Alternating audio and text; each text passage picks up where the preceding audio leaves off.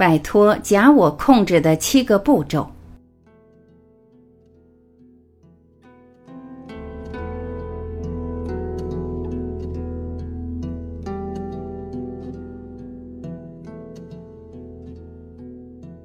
一，停止被人惹怒。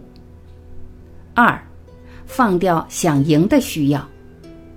三，放掉想要正确的需要。四，放掉想比别人优越的需要。五，放掉想得到更多的需要。六，放掉以成就感来获得身份认同的需要。七。放掉名声。一，停止被人惹怒。假我的最大的特征是固着于一个特定的身份，当这一身份受到威胁时，他就进入防御和反击，进入对立。这是一个没完没了的痛苦轮回，生命的能量大大耗费。在新世界中，艾克哈特·托利说。痛苦的强度程度取决于你抵抗当下时刻的程度，而抵抗当下时刻的程度又取决于你和自己的大脑认同的程度。二，放掉想要赢的需要。假我通常喜欢区分胜利者和失败者，但是我们并不是我们的胜绩，也不是一个胜利者这个角色。尝试不再从胜利与失败这种对立的角度来看待事情，这样假我便会自我解构，感到恐慌了。三，放掉想要正确的需要。假我思维总是可以迅速告诉我们这是对的，那是错的，要做什么和不要做什么。每个的小我意识都是如此。假我这样思维的人物角色来源于父母或权威人物。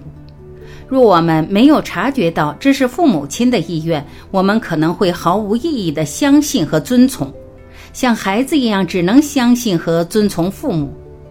但是父母一定是正确的吗？他们本身就是照他人的模式生活。大多数父母非常辛苦，有太多压力和不快乐。四。放掉想比别人优越的需要。假我的眼中，我们和他人之间产生施与受的不平衡状态时，我们就会有优越感。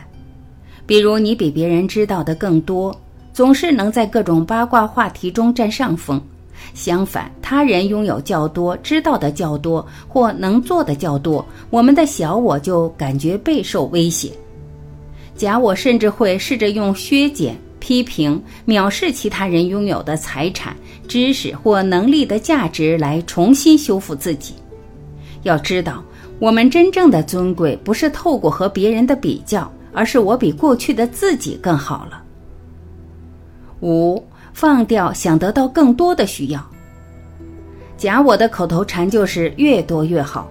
但是每个人总是处于喜新厌旧的状态中，而且越是得不到的越想要，越是想要障碍越多。吊诡的是，当你不是那么想要的时候，它反而出现了。六，放掉以成就感来获得身份认同的需要。不但成就，我们不是任何一个故事。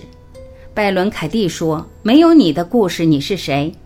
孩子的学习、健康问题、工作的不顺利，我们总是依附他们来确定身份感。随便抓住任何一件让我们有自我感的东西，即使那个东西让我们一点儿也不快乐，也比空无一物来得好。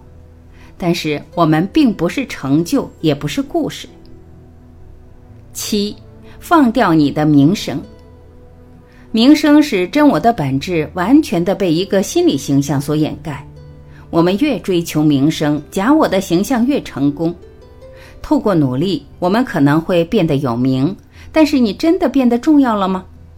大部分人碰到了你都想经由与名人的交往来强化他们的身份，假我的自我感，其实对你一点兴趣也没有，只是想最终借由你来增强他们虚构的自我感。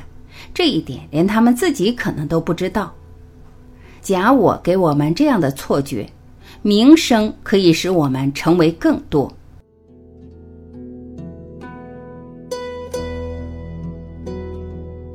感谢聆听我是婉琪今天我们就到这里明天再会。